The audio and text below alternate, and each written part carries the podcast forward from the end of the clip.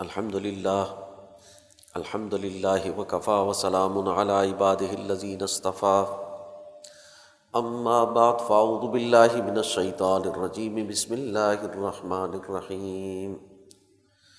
لقد ارسلنا رسلنا بالبینات وانزلنا معهم الكتاب والمیزان ليقوم الناس بالقسط.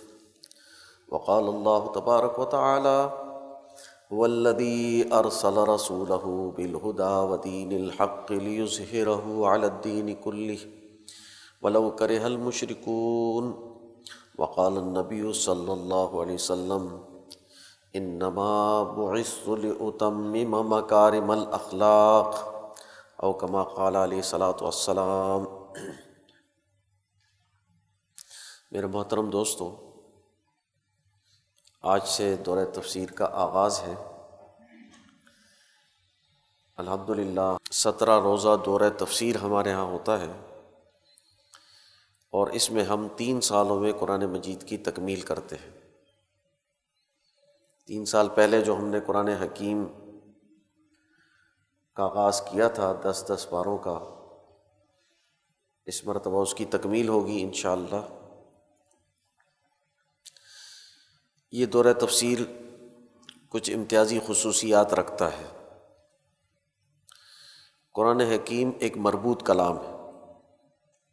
حضرت الامام شاہ ولی اللہ دہلوی رحمۃ اللہ علیہ فرماتے ہیں کہ قرآن الحمد سے لے کر بناس تک ایک مربوط کلام اور پیغام ہے اور اس کی ہر صورت اپنے بندوں کے نام خط ہے۔ گویا قرآن حکیم اللہ تعالیٰ کے اپنے بندوں کے نام ایک سو چودہ خطوط ہیں، ایک سو چودہ صورتیں ہیں۔ امام انقلاب مولانا عبید اللہ سندھی فرماتے ہیں کہ ہر صورت کا آغاز اور اس کا اختتام، وہ اس کی چابی ہے۔ جب کوئی خط لکھتا ہے تو اس کا ایک سرنامہ ہوتا ہے۔ جس میں اپنے مضمون کو بیان کیا جاتا ہے۔ پھر خط میں اس کے دلائل ہوتے ہیں۔ مختلف واقعات مثالوں سے سمجھانا ہوتا ہے۔ اور پھر آخر میں اس کا نچوڑ اور خلاصہ اور حتمی پیغام دیا جاتا ہے۔ قرآن مجید کی صورتوں کا اسلوب بھی ایسا ہی ہے۔ اس میں ایک مکمل پیغام ہے۔ امام انقلاب مولانا عبید اللہ سندھی فرماتے ہیں کہ جو لمبی لمبی صورتیں ہیں، اس میں مضامین اور اصطلاحات، قرآن کی جو اصطلاحات ہیں، اس کی وضاحت ذرا مشکل ہوتی ہے۔ اس لیے چھوٹی صورتوں میں قرآن کی اصطلاحات کو متعین کر دیا گیا۔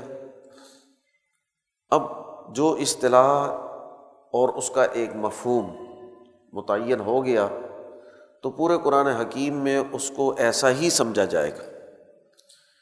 اس لیے قرآن اپنی تفسیر خود بیان کرتا ہے۔ ایک مقام پر اجمالی بات کرتا ہے تو دوسرے مقام پر اس کی تفصیلات بیان کرتا ہے۔ پھر قرآن کی تشریح رسول اللہ صلی اللہ علیہ وسلم کی سنت سے ہے۔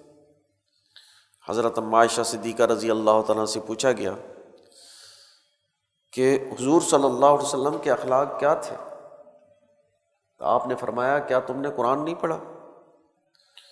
جو کچھ قرآن حکیم میں ہے، وہی رسول اللہ صلی اللہ علیہ وسلم کے اخلاق ہے گویا قرآن کا ایک عملی، مکمل، اکمل نمونہ رسول اللہ صلی اللہ علیہ وسلم کا اسوا اور جماعت صحابہ کی زندگی ہے۔ اس لیے قرآن حکیم سے رسول اللہ صلی اللہ علیہ وسلم کے اسوے کو اور جماعت صحابہ کی اجتماعی زندگی اور خلافت راشدہ کو کاٹ کر نہیں سمجھا جا سکتا۔ قرآن کے مضامین کو حضور صلی اللہ علیہ وسلم نے کیا سمجھا؟ اس کے مطابق عمل کیا۔ اور صحابہ کو کیا سمجھایا؟ صحابہ نے کیا سمجھا؟ اور اس کے مطابق انہوں نے اپنا اجتماعی نظام قائم کیا، اجتماعی فیصلے کیے، وہ قرآن کی تعبیر و تشریح ہے۔ اس لیے قرآن حکیم کا جب نزول ہوا، قرآن حکیم کچھ کم تیئیس سال کے عرصے میں نازل ہوا۔ یہ کچھ کم تیئیس سال کے عرصے میں کیوں نازل ہوا؟ یکبارگی میں کیوں نازل نہیں ہوا؟ اس کی وجہ یہ ہے کہ اس کے پس منظر میں کچھ واقعات ہوتے رہے۔ کچھ سوالات تھے جس کا جواب قرآن حکیم نے دیا۔ کچھ واقعات ہوئے، ان واقعات کی وضاحت قرآن حکیم نے کی۔ کچھ ایسا واقعہ ہوا جس پر قرآن حکیم نے اس کی تردید کی، اس کا رد کیا، اس کو غلط بتایا۔ کچھ قوانین اور روایات اس سوسائٹی کی ایسی تھی کہ جس کو تبدیل کرنے کی ضرورت تھی، اس سے لوگ پریشان تھے۔ ان واقعات کے تناظر میں وہ قوانین تبدیل کیے گئے۔ اور نئے قوانین نازل ہوئے۔ تو اس کا ایک شان نزول ہے۔ یہ جو پس منظر ہے، جس میں قرآن حکیم کا نزول ہو رہا ہے، جو واقعات، شواہد، حالات اس کے بیک گراؤنڈ میں ہے اس کو شان نزول کہتے ہیں۔ یہ قرآن کی آیت وہ کس پس منظر میں نازل ہوئی؟ یہ جو شان نزول ہے، اس سے آیت کا درست مفہوم، صحیح تناظر میں، سمجھنے میں مدد ملتی ہے۔ اب یہاں پر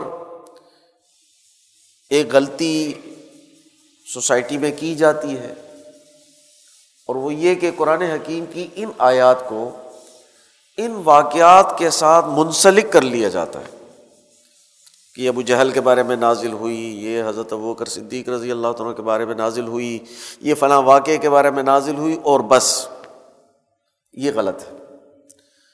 یہ نازل تو اس پس منظر میں ہوئی ہے، لیکن اس پس منظر میں جو حالات تھے، اس میں قرآن حکیم نے کیا رہنمائی دی، کیا اصول دیے کون سے قاعدے ضابطے بتلائے، کن چیزوں سے منع کیا، کون سے اخلاق سکھائے، سسٹم کا کون سا قانون نازل ہوا؟ ہمیں اس میں سمجھنے میں آسانی رہتی ہے اور ہم سمجھ جاتے ہیں کہ اس کا مفہوم یہ ہے، اس لیے قرآن کا کوئی خود ساختہ مفہوم نہیں کیا جا سکتا۔ تو اس مفہوم کو سمجھنے میں پس منظر اور وہ حالات، وہ ضروری ہے کہ سمجھے جائیں۔ اب یہ پس منظر اور حالات مکہ کی سوسائٹی میں ہوئے، مدینہ کی سوسائٹی میں ہوئے۔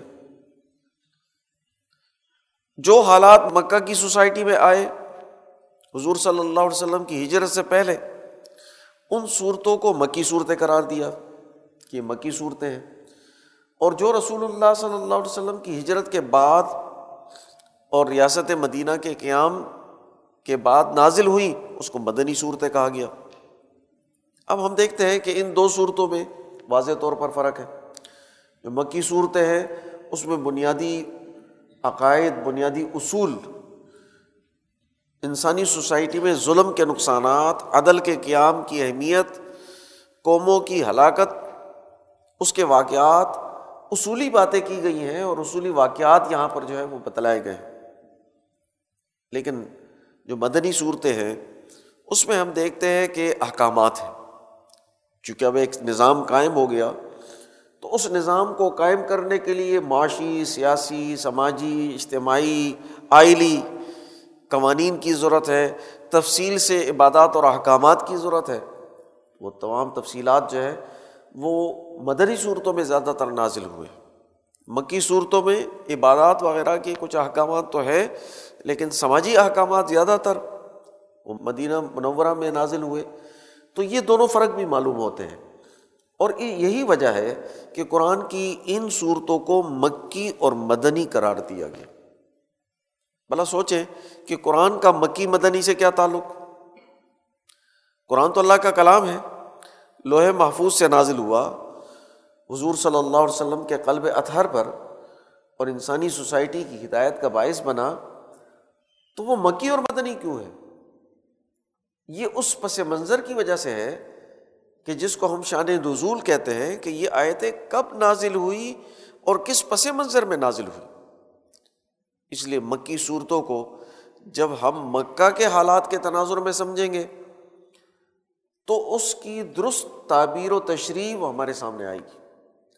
اور مدنی صورتوں کو جو مدنی دور کے حالات کے تناظر میں سمجھیں گے تو اس کی تشریحات بھی ہمارے سامنے آئیں گی۔ اب مکی صورتوں کو مدنی دور کے تناظر میں سمجھا جائے تو اس وقت کی جو قرآن کی تحریک ہے، دین کے غلبے کی جو جد وجہد ہے، اس کا ایک درست مفہوم ہمارے ذہن میں نہیں آ سکتا۔ تو یہ دو ادوار ہیں۔ اور پھر ان دو ادوار کا ایک ربط ہے۔ قرآن جس کی ضرورت تھی وہ مکہ میں نازل ہوا اور پھر اسی کی بنیاد پر مدینہ منورہ میں ریاست قائم ہوئی اور اس ریاست کے احکامات کے لیے جن جن آیات اور سور کی ضرورت تھی، قرآن نے وہ صورتیں نازل فرمائی تو اب ان دو ادوار کو الگ نہیں کر سکتے۔ اس لیے مربوط طور پر سمجھیں گے کہ مکی دور کے تقاضے کیا ہیں۔ جب سوسائٹی میں نظام قائم نہیں ہے اور جب ایک نظام قائم ہوا تو اس کے تقاضے کیا ہوں گے؟ اس کے احکامات کیا ہوں گے؟ یہ اب حضور صلی اللہ علیہ وسلم کی سیرت، آپ صلی اللہ علیہ وسلم کی تحریک، اس کے بغیر نہیں سمجھا جا سکتا۔ اور آپ صلی اللہ علیہ وسلم کی سیرت اور رسوا، وہ جڑا ہوا ہے جماعت صحابہ کے ساتھ۔ کیونکہ آپ نے اکیلے کوئی کام نہیں کیا، جماعت کے ساتھ مل کر کیا۔ آپ نے جماعت کی تشکیل کی اور جماعت کو اپنا اعلی کار بنا کر سوسائٹی میں دین کو غالب کیا۔ اب اس وقت کے حالات کیا تھے؟ کہ دو قوتیں بین الاقوامی سطح پر غالب تھیں کیسر روم اور کسرا ایران۔ ان کا سسٹم عباہت کا تھا کہ ہر چیز کو مباح اور جائز سمجھتے تھے۔ وہ کسی شریعت، قانون اور سسٹم کے پابند نہیں تھے۔ حکمران اپنے مفاد کے لیے جو قانون چاہتے بنا لیتے۔ خواہشات پر ان کا نظام قائم تھا۔ اسی طرح مکہ مکرمہ میں، عرب میں ابو جہل کی حکمرانی تھی جو ظلم پر قائم تھی۔ اب یہ پس منظر بھی ہمارے سامنے ہو کہ اس مکہ کو آباد کرنے والے تو حضرت ابراہیم علیہ السلام، حضرت بی بی حاجرہ، حضرت اسماعیل علیہ السلام یہ ہیں۔ تو یہاں پر بنیادی طور پر تو ملت ابراہیمی قائم تھی۔ اس لیے ملت ابراہیمی کے بہت سارے احکامات وہ اس سوسائٹی میں موجود تھے اور قرآن حکیم نے ان کو قائم رکھا۔ جیسے شاعر اللہ کی عظمت ہے، بیت اللہ کی عظمت ہے، اور حرم حرم مکہ، جس کو حضرت ابراہیم علیہ السلام نے حرم بنایا، حرم مدینہ، جس کو رسول اللہ صلی اللہ علیہ وسلم نے حرم بنایا، اور وہاں پر صفا مروا جو شاعر اللہ میں سے ہیں، ان سب کی تعظیم کرنا یعنی یہ پہلے سے، یہ تعظیم اس سوسائٹی میں پہلے سے موجود تھی۔ قرآن حکیم نے اس تعظیم کو قائم رکھا، اس میں جو غلطیاں تھیں اس کو دور کر دیا۔ جیسے صفا اور مروا پر انہوں نے بت رکھے تھے، اس کی تعریف کرتے تھے، اس کی بڑائی بیان کرتے تھے۔ تو حکم دیا کہ اللہ کی بڑائی بیان کرو۔ اللہ تعالیٰ سے تعلق پیدا کر کے، اللہ کی عظمت اپنے دل میں پیدا کرو، دعا کرو۔ مناجات کرو۔ تو وہاں پر اللہ کی عظمت اور بڑائی بیان کرنا، وہ بتلایا، بتو بت پرستی کا عمل اس کو ترک کر دیا۔ یا وہ ننگا طواف کرتے تھے تو اس کو ختم کیا۔ کہ لباس میں طواف ہونا چاہیے، مہذب طریقے سے ہونا چاہیے۔ پاک صاف لباس ہونا چاہیے، اس کے آداب سکھلائے تو پرانی جو چیزیں تھیں اس کو قائم رکھا۔ اور کچھ چیزیں وہ تھیں جو امر ابن لوہائی اپنے ساتھ لے کر آیا تھا۔ امر ابن لوہائی تاجر تھا۔ وہ قبیلہ یہاں پر آ کر مکہ مکرمہ میں آباد ہوا اور پھر اس نے دیکھا کہ کہیں بتوں کو سجدہ کیا جا رہا ہے تو وہ بت اٹھا کر لے آیا، یہاں پر سجا دیا۔ اور پھر آہستہ آہستہ بت بڑھتے رہے اور ایک بت پرستی کا عمل وہ شامل ہو گیا۔ ایسے ہی یہ قریشی لوگ وہ کیسر روم کے دربار میں جاتے تھے۔ شام جا کر وہاں تجارت کرتے تھے، حکمرانوں سے ان کا رشتہ ناتا ہوتا، ان کی مجلسوں میں شریک ہوتے اور وہاں سے ناچ گانے، عیاشی اور تفاخر کا لباس پہننا، سونے چاندی کے برتنوں میں کھانا، وہ سیکھ کر آ جاتے تھے۔ یمن میں جاتے تو وہاں ایرانی تہذیب کا جو اثر تھا تجارت کے لیے جو لوگ آتے تھے، تو ان سے وہ نئی نئی چیزیں سیکھ کر لے آ جاتے تھے۔ اس طرح مکہ مکرمہ یہ ان تہذیبوں کا ایک مرکز بنا اور اس میں جو ایرانی کلچر ہے، اس کی چیزیں بھی شامل ہو گئی۔ جو یورپ کا کلچر ہے، اس کی چیزیں بھی شامل ہو گئی۔ اس میں وہ بت پرستی کا عمل بھی آ گیا، ملت حنیفیہ بھی قائم ہوئی۔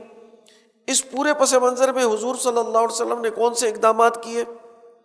ان اقدامات میں قرآن حکیم کے مفہوم کی وضاحت ہوتی ہے اور اس سے ہمیں پتہ چلتا ہے کہ قرآن حکیم وہ کیا چاہتا ہے۔ اس لیے آپ دیکھیں کہ قرآن حکیم نے سوسائٹی میں ایک تبدیلی پیدا کی ہے۔ وہ تبدیلی کیا تھی کہ جب رسول اللہ صلی اللہ علیہ وسلم کو نبوت ملی، اس سے پہلے سوسائٹی کی حالت کیا تھی؟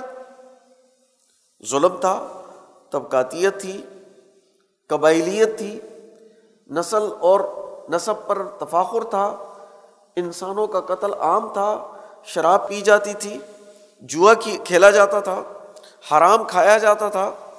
یہ تمام چیزیں موجود تھیں، انسانوں کو غلام بنایا جاتا تھا، باندیاں اور لوڑنیاں تھیں۔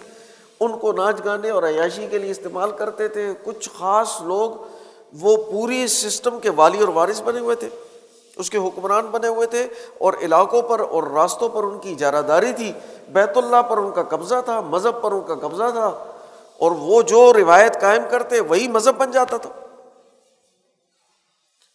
لیکن جب حضور صلی اللہ علیہ وسلم اس دنیا سے پردہ فرما گئے، تشریف لے گئے، تو اب سوسائٹی بالکل تبدیل ہے۔ سچائی کا غلبہ ہے، توحید قائم ہے۔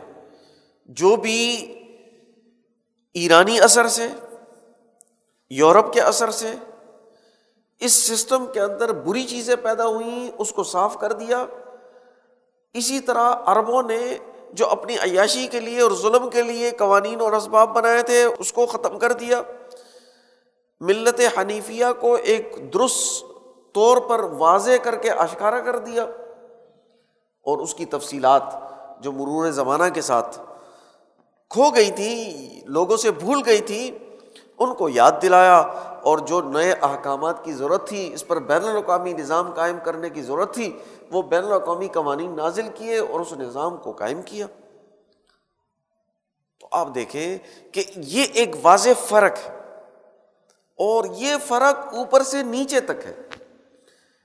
اس کا اثر حکومت پر بھی پڑا، حکومت کے ادارے بھی تبدیل ہوئے اس کے نتیجے میں جو معاشرت بنی وہ بھی تبدیل ہوئی، خاندانی نظام بھی تبدیل ہوا اور ہر فرد میں تبدیلی پیدا ہوئی۔ ہر فرد کی سوچ بدلی، اس کا علم بدلا، اس کا عمل بدلا، اس کا کردار بدلا، اس کے اخلاق بدلے۔ انسانی سوسائٹی کے مقاصد وہ بالکل تبدیل ہو گئے۔ اب یہ جو مقاصد تبدیل ہوئے ہیں، یہ کس اثر سے ہوئے؟ یہ قرآن حکیم کے نزول کے نتیجے میں ہوئے۔ تو قرآن حکیم اپنا ایک نتیجہ پیدا کرتا ہے۔ اور پھر جماعت صحابہ نے حضور صلی اللہ علیہ وسلم کی اس تیئیس سالہ زندگی میں، نبوت کی جو تیئیس سالہ زندگی ہے، اس میں یہی سمجھا اور سیکھا کہ اس دین کو بین الاقوامی سطح پر غالب کر کے کیسر روم اور کسرا ایران کے ظالمانہ نظاموں کو سرنگو کر کے پوری سوسائٹی، کل قومی سوسائٹی، بین الاقوامی سوسائٹی، اس کو تبدیل کرنا ہے اور قوموں کو عدل و انصاف کی بنیاد پر قائم کرنا۔ ہے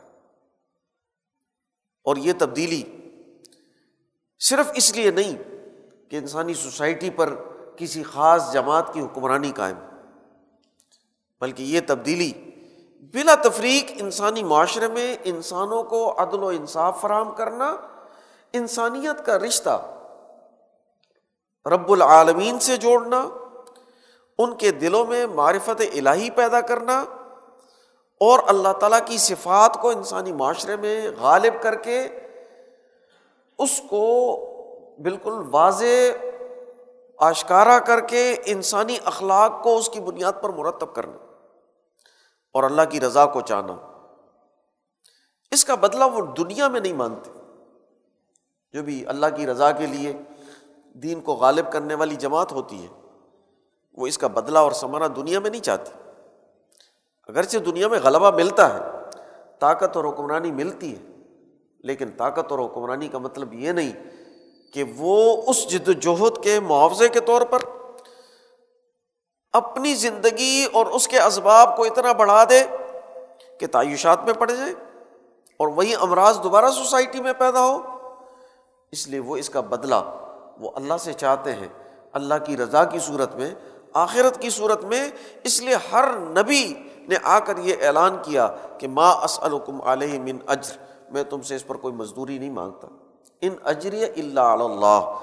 میری مزدوری وہ تو اللہ کے ذمے ہے۔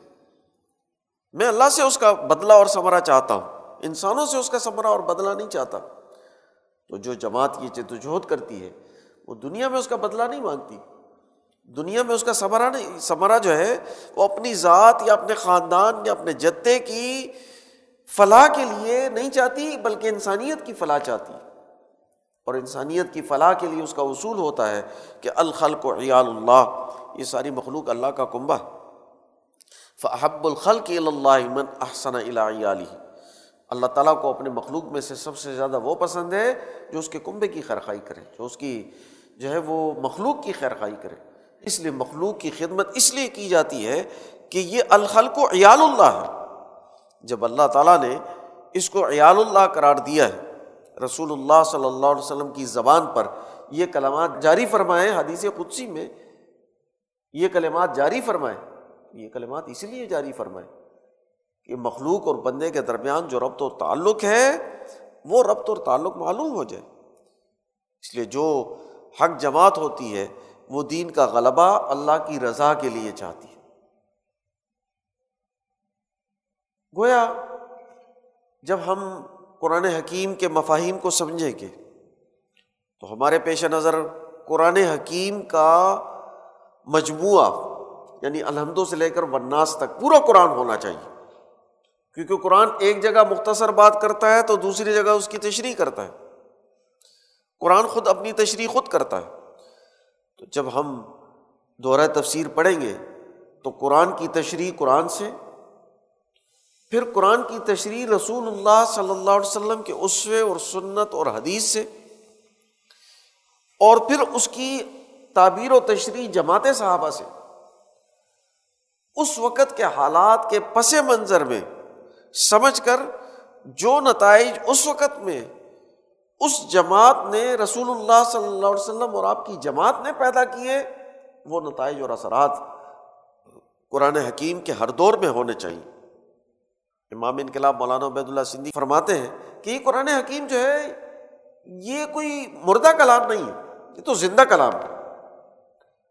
اس لیے یہ زندہ کلام ہر دور میں رہنمائی کرتا ہے اور ہر دور میں ایک نتیجہ مرتب کرتا ہے۔ آج اگر مسلمانوں کی زندگیوں پر اس کا اثر نہیں مرتب ہو رہا، تو اس کا مطلب یہ ہے کہ قرآن کی جو تعبیر و تشریح جس درست تناظر میں سمجھنے کی ضرورت تھی، وہ نہیں سمجھ پا رہے۔ ہم نے قرآن حکیم کو واقعات کے ساتھ جوڑ دیا اور ہم نے اس کو ماضی کا کلام سمجھا۔ کہ ماضی میں محمد الرسول اللہ صلی اللہ علیہ وسلم رسول گزرے ہیں اور رسول اللہ پر قرآن حکیم نازل ہوا اور اس قرآن حکیم نے ماضی میں کوئی تبدیلیاں پیدا کی اور اس کا حال سے کوئی تعلق نہیں ہے نوز باللہ، تو ایسا نہیں۔ قرآن مجید تو آج کے دور پر کلام کرتا ہے۔ آج کے دور میں انسانوں کو رہنمائی دیتا ہے۔ اور قیامت تک انسانوں کو رہنمائی دیتا رہے گا۔ رسول اللہ صلی اللہ علیہ وسلم کا اسوا وہ زندہ اسوا ہے۔ جماعت صحابہ کا اسوا وہ نمونہ اور کامل اور زندہ اسوا ہے۔ جس کی بنیاد پر ہم آج بھی اور قیامت تک تبدیلیاں پیدا کر سکتے ہیں۔ اب اس کو آج کے تناظر میں کیسے سمجھا جائے؟ آج کے تناظر میں اس رہنمائی کیسے حاصل کی جائے؟ اور آج کے مسائل کو ہم قرآن حکیم سے کیسے حل کریں؟ یہ اصل میں بنیادی سوال ہے جس کی روشنی میں قرآن کی تعبیر و تشریح کی جاتی ہے۔ قرآن حکیم کی یہ حکمت اور فلسفہ، اس کی یہ تعبیر و تشریح ہمارے سامنے حضرت الامام شاہ ولی اللہ دہلوی رحمۃ اللہ علیہ نے رکھی۔ ولی اللہ جماعت، اس نے اس خطے میں دور زوال میں قرآن حکیم سمجھنے کا اسلوب کیا ہوگا وہ ہمیں سمجھایا۔ امام شاہ ولی اللہ دیوی رحمۃ اللہ علیہ عروج و زوال کے سنگم میں پیدا ہوئے۔ اس لیے آپ کے سامنے عروج کے حالات بھی ہیں۔ وہ سنہرا دور بھی ہے کہ جب دین غالب ہے اور بین الاقوامی غلبے کے لیے جماعت کی تیاری کی جا رہی ہے، تو آپ کے سامنے وہ حالات بھی موجود ہیں۔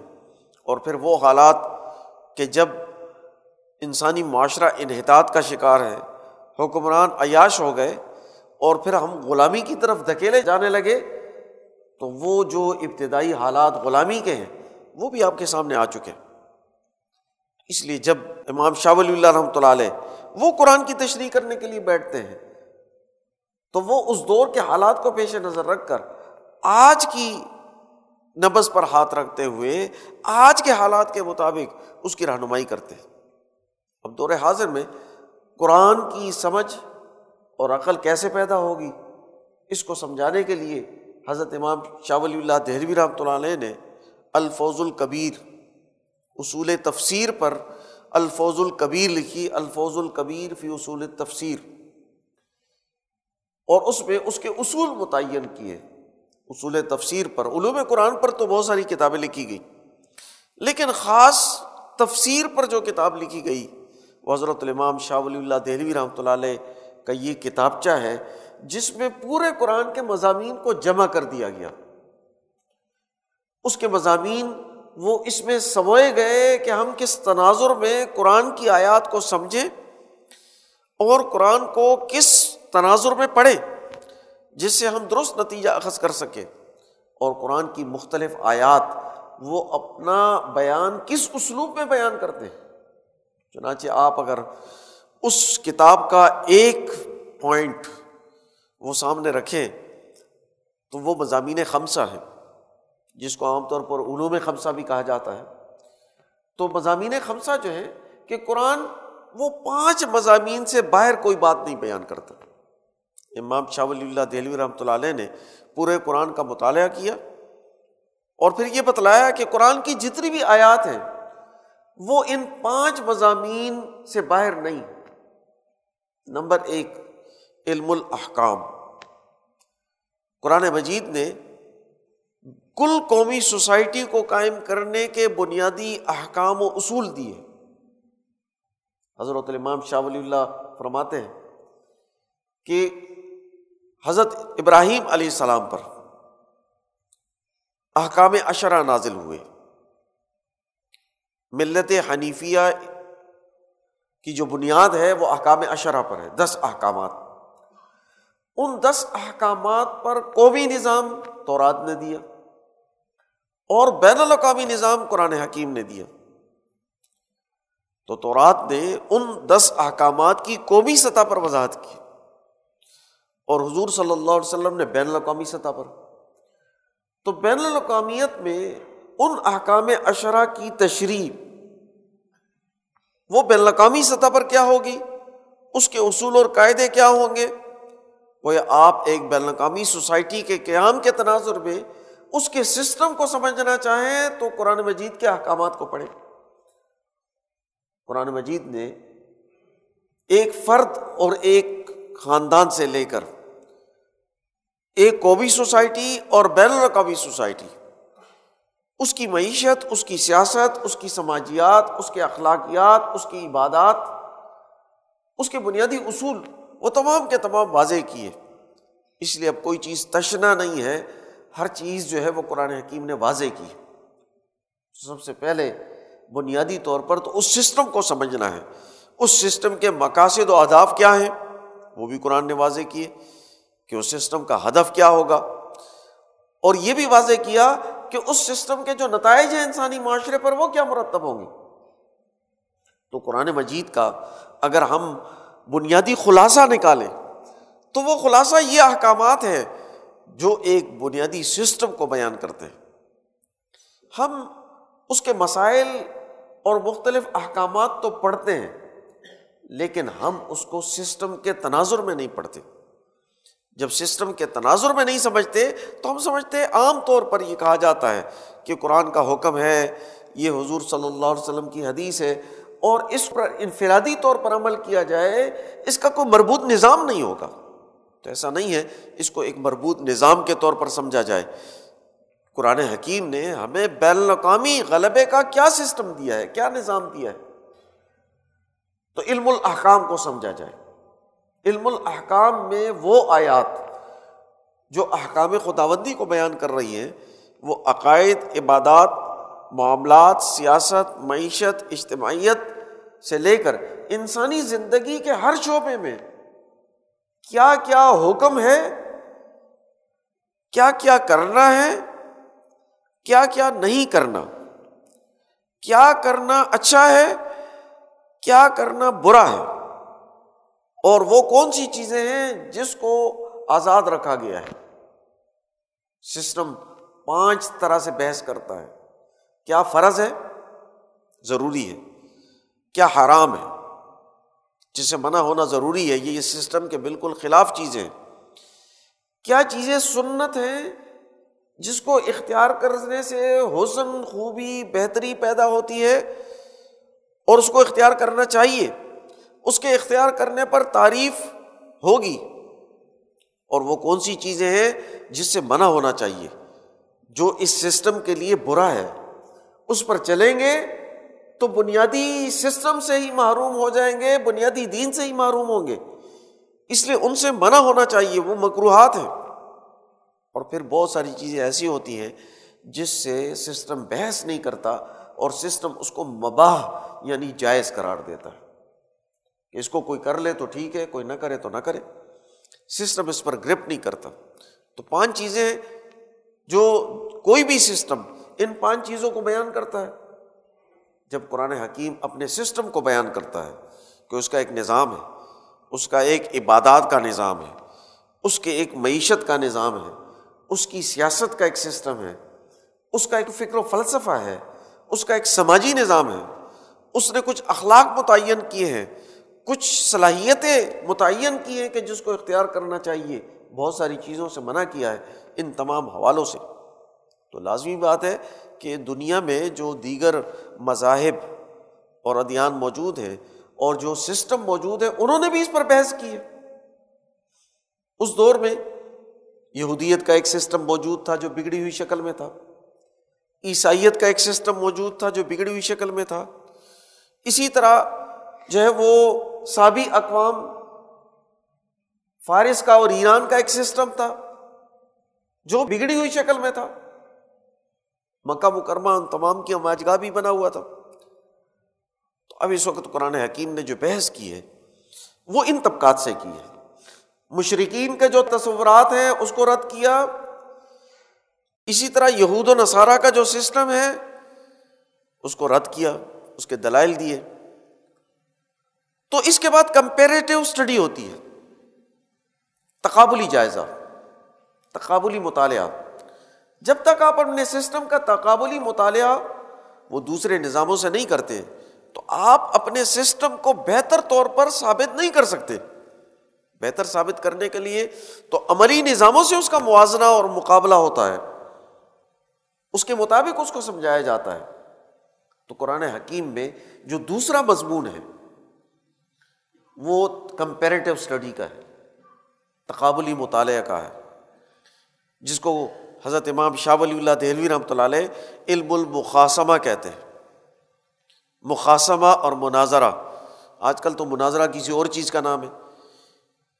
لیکن مناظرہ اور مباحثہ علمی بنیادوں پر ہوتا ہے کہ آپ دلائل، شواہد، عقل و شعور سے دوسروں کی باتوں کو رد کر کے اپنی بات کو دلائل سے ثابت کریں اور عملی طور پر یہ جو نتائج پیدا کر رہے ہیں۔ وہ ظاہر کریں کہ اس کے نتائج بہت اعلیٰ اور عرفہ ہیں۔ تو ان نتائج کو ظاہر کرنے کے لیے لازمی بات ہے کہ دلائل ہوں گے۔ تو قرآن حکیم کا ایک حصہ اس پر مشتمل ہے کہ یہودیت کے اندر امراض کیا تھے، عیسائیت کے اندر امراض کیا تھے مشرقین کے اندر امراض کیا تھے، ان کی سوسائٹیوں کی خرابیاں کیا تھیں، وہ کیوں ناکام ہوئے؟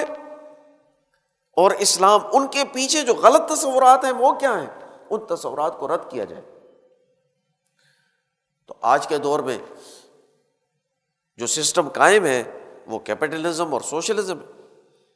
اب جب تک قرآن دلائل کو، قرآن کی معیشت، قرآن کی سیاست، قرآن کی سماجیات، قرآن کے فکر و فلسفے، اس کو کیپٹلزم اور سوشلزم کے مقابلے میں دلائل، شواہد، عقل و شعور، مثالوں کی بنیاد پر اعلیٰ اور عرفہ ثابت نہ کیا جائے تو دین سوسائٹی میں غالب نہیں ہو سکتا۔ دین تبھی غالب غالب ہوگا جب لوگ اس کو باقی سسٹموں سے بہتر سمجھیں گے۔ اگر باقی نظاموں سے اس کو بہتر نہیں سمجھا جاتا اور وہ مسائل جو ان نظاموں میں موجود ہیں، جب آپ ان نظاموں کی اسٹڈی کریں گے تو لوگ پریشان ہوں گے۔ ان کی پریشانی کی مختلف جہتیں ہوں گی۔ کچھ معاشی حوالوں سے پریشان ہوں گے، کچھ سیاسی فیصلوں سے پریشان ہوں گے، کچھ عدالتی سسٹم کی جو ہے وہ کمزوریاں ہوں گی۔ ان کمزوریوں کی وجہ سے پریشان ہوں گے۔ کچھ سماجی طور پر انسان کی فطرت کے ایک رخ کو تو دیکھیں گے، دوسرے رخ کو پریشان کریں گے۔ اس کو حیوان سمجھ کر ٹریٹ کیا جائے گا، اس کو انسان سمجھ کر ٹریٹ نہیں کیا جائے گا۔ اس کو مشین سمجھ کر ٹریٹ کیا جائے۔ تو انسان کو سکون اور اطمینان نہیں مل سکتا۔ لازمی بات ہے کہ پریشانی پیدا ہوگی۔ اب اس پریشانی کو دور کیسے کیا جائے؟ اس کے لیے جو سسٹم ہے وہ دین اسلام کا ہے، جس کو علم الحکام میں بیان کر دی۔ اب اس کو اس پر واضح کرنا کہ اسلام کا نظام وہ اعلیٰ ترین ہے، بہتر ترین ہے، تو یہ ضروری ہے۔ اس لیے قرآن حکیم نے پچھلے جو نظام تھے اور موجودہ اس دور میں جو سسٹم تھے، اس کا موازنہ کیا، ان پر ڈسکشن کی، ان کے پس منظر کو بیان کیا۔ اور پس منظر کو بیان کر کے اس کا حل دیا۔ تو ضروری ہے کہ آج قرآن حکیم کو بھی کیپٹلزم سوشلزم اور آج کے دور میں جو قائم سسٹم ہے، ان کو پیش نظر رکھ کر واضح کیا جائے۔ اگر ہم قرآن کو بطور سسٹم کے واضح نہیں کرتے، تو پھر قرآن غالب نہیں ہو سکتا۔ غلبہ تو تب ہوگا کہ آج جو غالب سسٹم ہے کیپٹلزم اور سوشلزم آپ اس کی حقیقت کو جانتے ہو اور اس کی خرابیاں آپ کو معلوم ہو اور پھر اس کا توڑ قرآن حکیم سے، اس کا توڑ قرآن حکیم سے آپ دے سکتے ہو۔ اس کے دلائل دے سکتے ہو۔ تو تب تو قرآن عملی قرآن ہے۔ ورنہ تو ماضی کا قرآن ہوگا۔ جو ماضی میں نازل ہوا، جس کا آج کے دور سے کوئی تعلق نہیں، تو آج کے دور کی سوسائٹی میں تبدیلی کی ضرورت ہے۔ آج کی سائنس، آج کا فکر و فلسفہ، آج کے معاشی سیاسی نظام، ان کو پیش نظر رکھ کر قرآن کیا رہنمائی دیتا ہے؟ اس پاکستان کی سوسائٹی کو دیکھ کر قرآن حکیم کی رہنمائی کیا ہوگی؟ جب تک ہم اس تناظر میں اس کو نہیں سمجھے، تو قرآن کے حقیقی نتائج اور اثرات وہ انسانی معاشروں پر نہیں پڑ سکتے اور وہ جماعت نہیں پیدا ہو سکتی جو جماعت سوسائٹی میں تبدیلی پیدا کرے گی۔ پھر اس کے بعد تین تذکیرات ہیں، تین علوم اور قرآن نے بیان کیے نمبر ایک اپنے فکر کو ان دلائل سے آشکارا کرنا کہ جو اللہ تعالیٰ نے انسانی سوسائٹی میں انسانوں پر انعامات کیے وہ کیا ہے اور ان انعامات کی ہمگیریت، عالمگیریت اور ہمگیریت کیا ہے؟ اور انسان جتنا بھی ترقی کر جائے، ان انعامات کا شکر نہیں ادا کر سکتا۔ تو وہ جو انعامات الہی اس کا تذکرہ۔ اچھا یہ جو انعامات الہی ہیں، اس کا تذکرہ کیوں کیا جاتا ہے؟ اس لیے کہ اسلام کا بنیادی مقصد یہ ہے کہ انسانیت کو اللہ سے جوڑا جائے۔ معرفت الہی حاصل ہو۔ انسانوں کے دل و دماغ میں جو اللہ تعالیٰ کے بارے میں غلط خیالات ہیں، وہ چھٹ جائیں اور اللہ تعالیٰ کا درست تعارف اس کی ذات و صفات کا ہو اور انسانیت ان راستوں کو تلاش کر لے جس کے نتیجے میں وہ اللہ تعالیٰ سے محبت پیدا کرے اللہ سے تعلق پیدا کرے اور اللہ تعالیٰ کے حکم کے مطابق انسانی معاشرے میں وہ کردار ادا کریں جس سے اللہ تعالیٰ کی صفات اشکارا ہو اور اس کا یہ مظہر بن جائے۔ تو ضروری ہے کہ اس رب العالمین کے جو انعامات ہیں، اس کو یاد کیا جائے، اس رب العالمین سے جوڑا جائے۔ ایک دوسرے تناظر میں بھی اس کو سمجھ سکتے ہیں۔ اس وقت میں یا ہر دور میں جب دین اپنے غلبے کا پروگرام دیتا ہے، تو اس کے سامنے دو قسم کے لوگ ہوتے ایک وہ جو اللہ تعالی کی توحید باری تعالیٰ کا انکار کرتے ہیں۔ لادینیت پر ہیں یا شرک پر مبنی ہے یہ ادھورا تعارف ہے۔ یا اللہ تعالیٰ کے تعارف میں مکسنگ ہو گئی ہے، بہت ساری چیزیں۔ عزیر و نبن اللہ عزیر کو علیہ السلام کو اللہ کا بیٹا بنا دیا، مسیح ابن اللہ حضرت عیسیٰ علیہ السلام کو اللہ کا بیٹا بنا دیا، فرشتوں کو بیٹیاں بنا دیا۔ تو یہ مکسنگ ہے۔ اس تصور کو ختم کر دینا ہے مکس کر دینا۔ ہے ٹھیک ہے؟ تو اب دو قسم کے، یا تو انکار کریں گے۔ تو اگر انکار کریں گے تو توحید کا اس بات ہونا چاہیے۔ اس کے دلائل ہونے چاہیے۔ رب العالمین سے تعلق ہونا چاہیے۔ اور اگر توحید باری تعالیٰ آسمانی مذاہب ہیں اور توحید باری تعالیٰ کا تعارف ہے، لیکن غلط طریقے سے ہے۔ اس میں اپنی چیزیں ملا دی، غلط تعبیر و تشریح کر دی۔ حالات کے ساتھ ساتھ اس کے بنیادی تصور کو مسخ کر دیا۔ تو اب مسخ شدہ تصورات اس کو بھی ختم کر دے اور ختم کر کے رب العالمین سے جو انسانوں کا تعلق بنتا ہے، اس کی ذات و صفات کو درست تناظر میں سمجھ کر اس سے اپنے رشتے اور نسبت کو جوڑنا۔ اپنے تعلق کو جوڑنا۔ اور یہ جو تعلق جوڑنا ہے، وہ دو طرح سے ہوتا ہے۔ ایک تو انسان عقل و شعور سے سمجھ لے۔ کہ اللہ کی ذات و صفات وہ کیا ہے اور دوسرا یہ کہ انسان کا اللہ سے ایسا ربط اور تعلق قائم ہو جائے، ایسا کھینچاؤ پیدا ہو عملی طور پر۔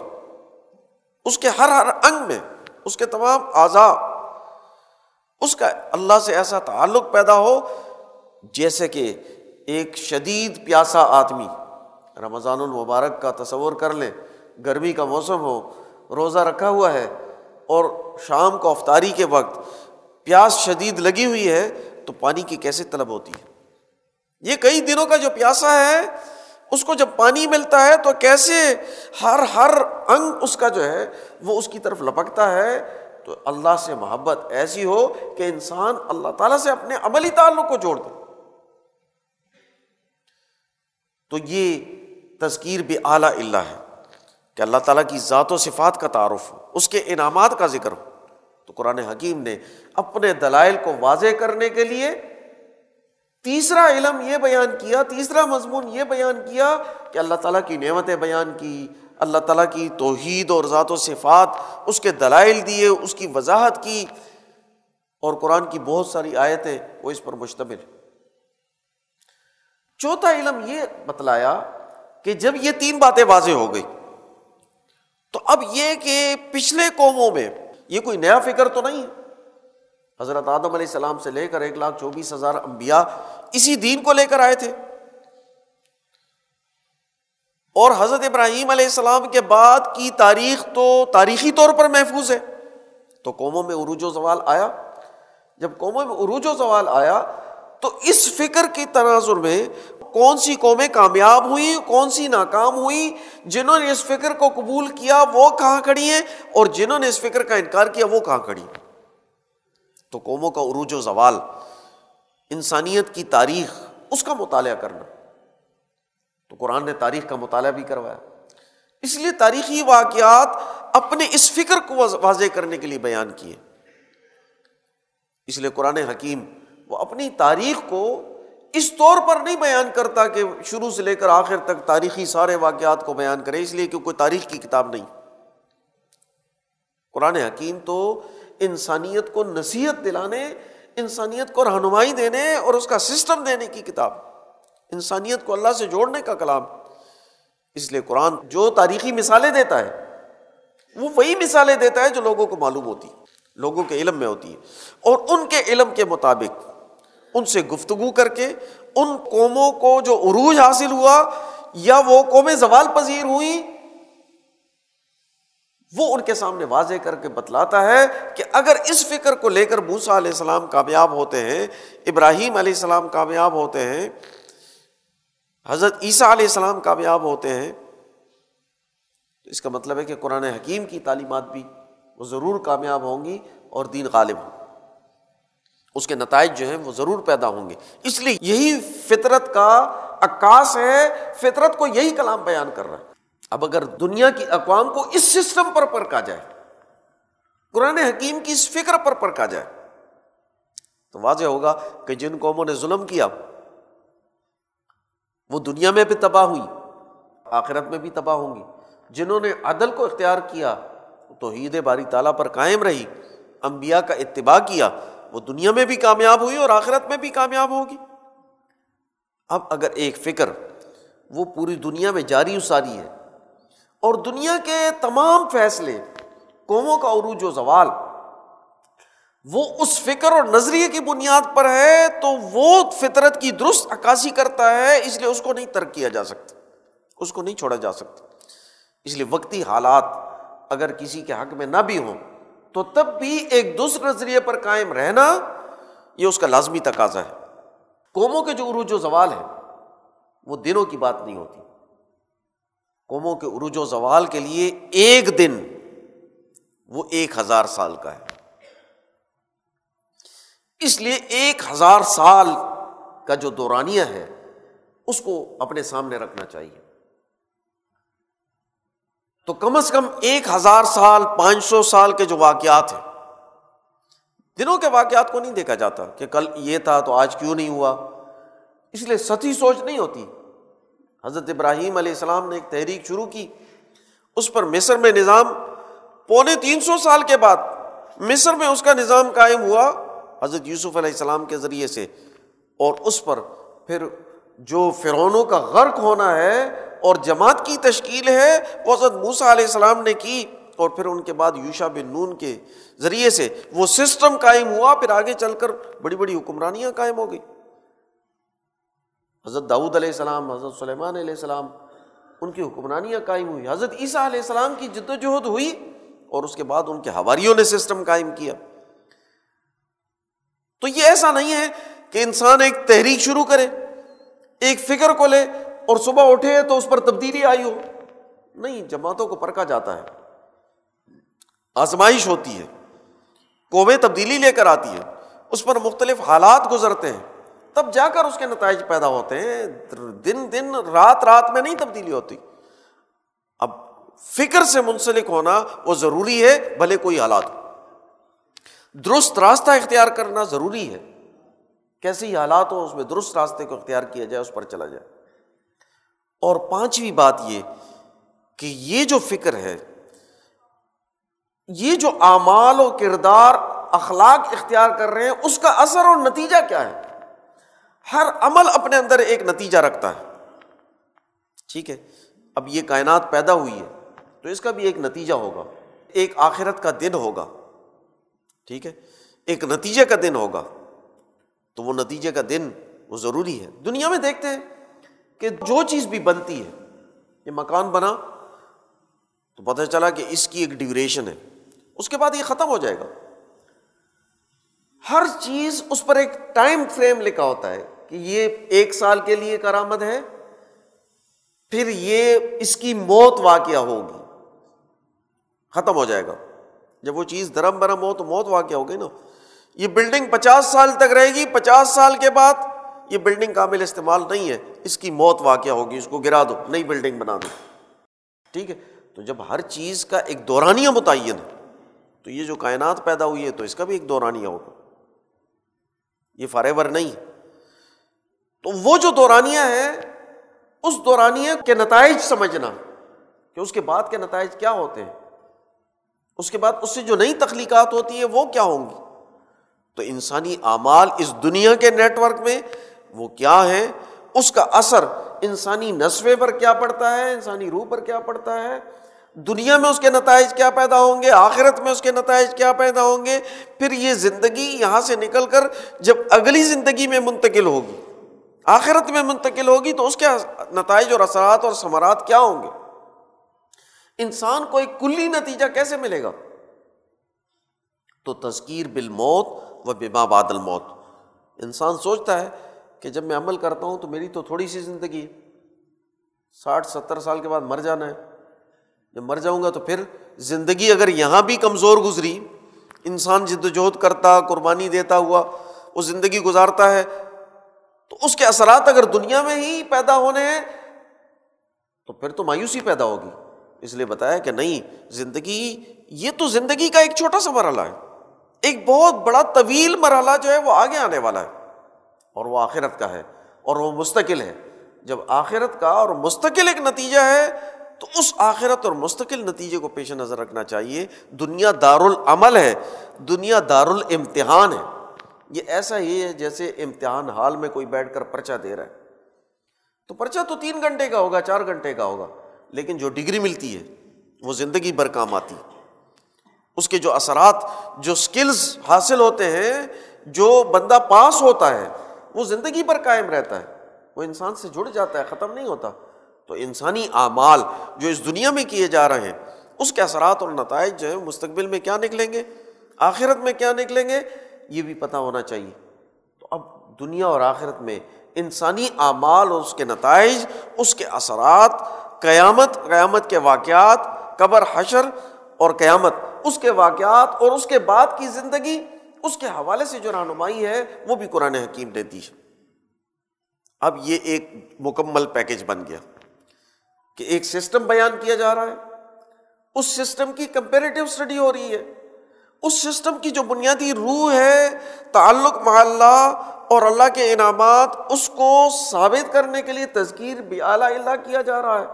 پھر اس پر قوموں کی حالات اور تاریخ پرکھ کر اس کے نتائج بتلائے جا رہے ہیں کہ اس کے نتائج کیا ہوں گے اور پھر اس کے نتائج دنیا اور آخرت میں کیا نکلیں گے اور اس پورے تسلسل میں کیا نکلیں گے وہ بتلائے جا رہے ہیں۔ ایک مکمل پروگرام ہے جس قرآن حکیم نے دیا ہے۔ اب قرآن حکیم کو اس تناظر میں سمجھنا کہ یہ ایک مکمل جامع پروگرام وہ سامنے آ جائے، اس کو سمجھا جائے، اس کی بنیاد پر جدوجہد کی جائے، یہ ایک زندہ قرآن ہے۔ جو انسانی سوسائٹی میں تبدیلی پیدا کرتا ہے، یہ ہے جو انسانی زندگیوں میں سوسائٹی میں اثر پیدا کرتا ہے۔ امام شاہ ولی اللہ رحمۃ اللہ علیہ نے اس کو واضح کیا اور پھر اس کو واضح کرنے کے لیے اس اصول پر پورے قرآن کا فارسی میں ترجمہ کیا، اس کی وضاحت کی۔ ان کے صاحبزادوں نے قرآن مجید کا اردو ترجمہ کیا۔ اور اس کے بعد پورا سلسلہ اس فکر و فلسفے کو بیان کرتا ہے۔ امام شاہ ولی اللہ نے اس قرآن کی فلاسفی کو بیان کرنے کے لیے باون کتابیں لکھی۔ حجت اللہ البالغہ اور دیگر کتابیں جس میں قرآن حکیم کے اس فلسفے کو سمجھانے کے لیے انہوں نے اس کی تعبیر و تشریح کی، ان احادیث کی تشریح کی جو اس کے فلسفے کو بیان کر رہے ہیں۔ تو شاہ ولی اللہ کے فلسفے کے تناظر میں، ولی اللہ فکر کے تناظر میں قرآن حکیم کو سمجھنا یہ اصل میں اس دورہ تفسیر کا بنیادی اسلوب ہے۔ ہم چاہتے ہیں کہ اس دورہ تفسیر میں قرآن پر اس طور پر غور و تدبر ہو، تو یہ ایک رسمی دورہ تفسیر نہیں ہے۔ اور یہ دورہ تفسیر جو ہے، وہ انسانی زندگی سے کٹ کر بھی نہیں ہے۔ اس لیے یہاں پر سوال ہوتا ہے، یہاں پر جب ہم آتے ہیں تو یہاں پر امریکہ کی بات ہوتی ہے، سیاست کی بات ہوتی ہے، معیشت کی بات ہوتی ہے، دنیا کے حالات پر گفتگو، تجزیہ ہوتا ہے۔ بھائی، وہ نہ کریں تو قرآن کو کیسے سمجھے قرآن کو اس تناظر میں ہی تو سمجھنا ہے۔ قرآن نے بھی تو فرعون کو بیان کیا کارون اور حامان کو بیان کیا، نمرود کو بیان کیا، ملا و مطرف کو بیان کیا، ابو جہل کا ذکر کیا، ولید کا ذکر کیا، تو قرآن یہ کیوں بیان کر رہا ہے؟ قرآن بیان کر رہا ہے، اس لیے ہم بیان کر رہے ہیں۔ اور یہ سمجھنا ضروری ہے۔ اگر آج اس وقت میں غالب ظالمانہ نظام کو نہیں سمجھا جائے گا، تو اس کے مقابلے میں عادلانہ نظام کیسے قائم کریں گے؟ اس لیے قرآن حکیم نے جو اپنا عنوان بنایا ہے، امام شاہ ولی اللہ فرماتے ہیں کہ اگر قرآن کی کسی آیت کو پورے قرآن کا عنوان بنایا جائے، تو وہ آیت یہ ہے ولزی ارسل رسول بالہدا و دین الحق الدین کلی۔ وہ ذات جب نے صرف اپنا رسول ہدایت اور دین حق دے کر بھیجا تاکہ اس کو تمام ادیان پر غالب کر دے، اگرچہ مشرق اس کو ناپسند کرے۔ تو دین حق کا غلبہ ہے۔ تو اس غلبے کے نظریے اور تناظر میں ہم قرآن حکیم کی سمجھ پیدا کریں گے۔ اللہ تعالیٰ ہمیں عمل کرنے کی توفیق تا فرمائے۔ عما علینہ البلاغ۔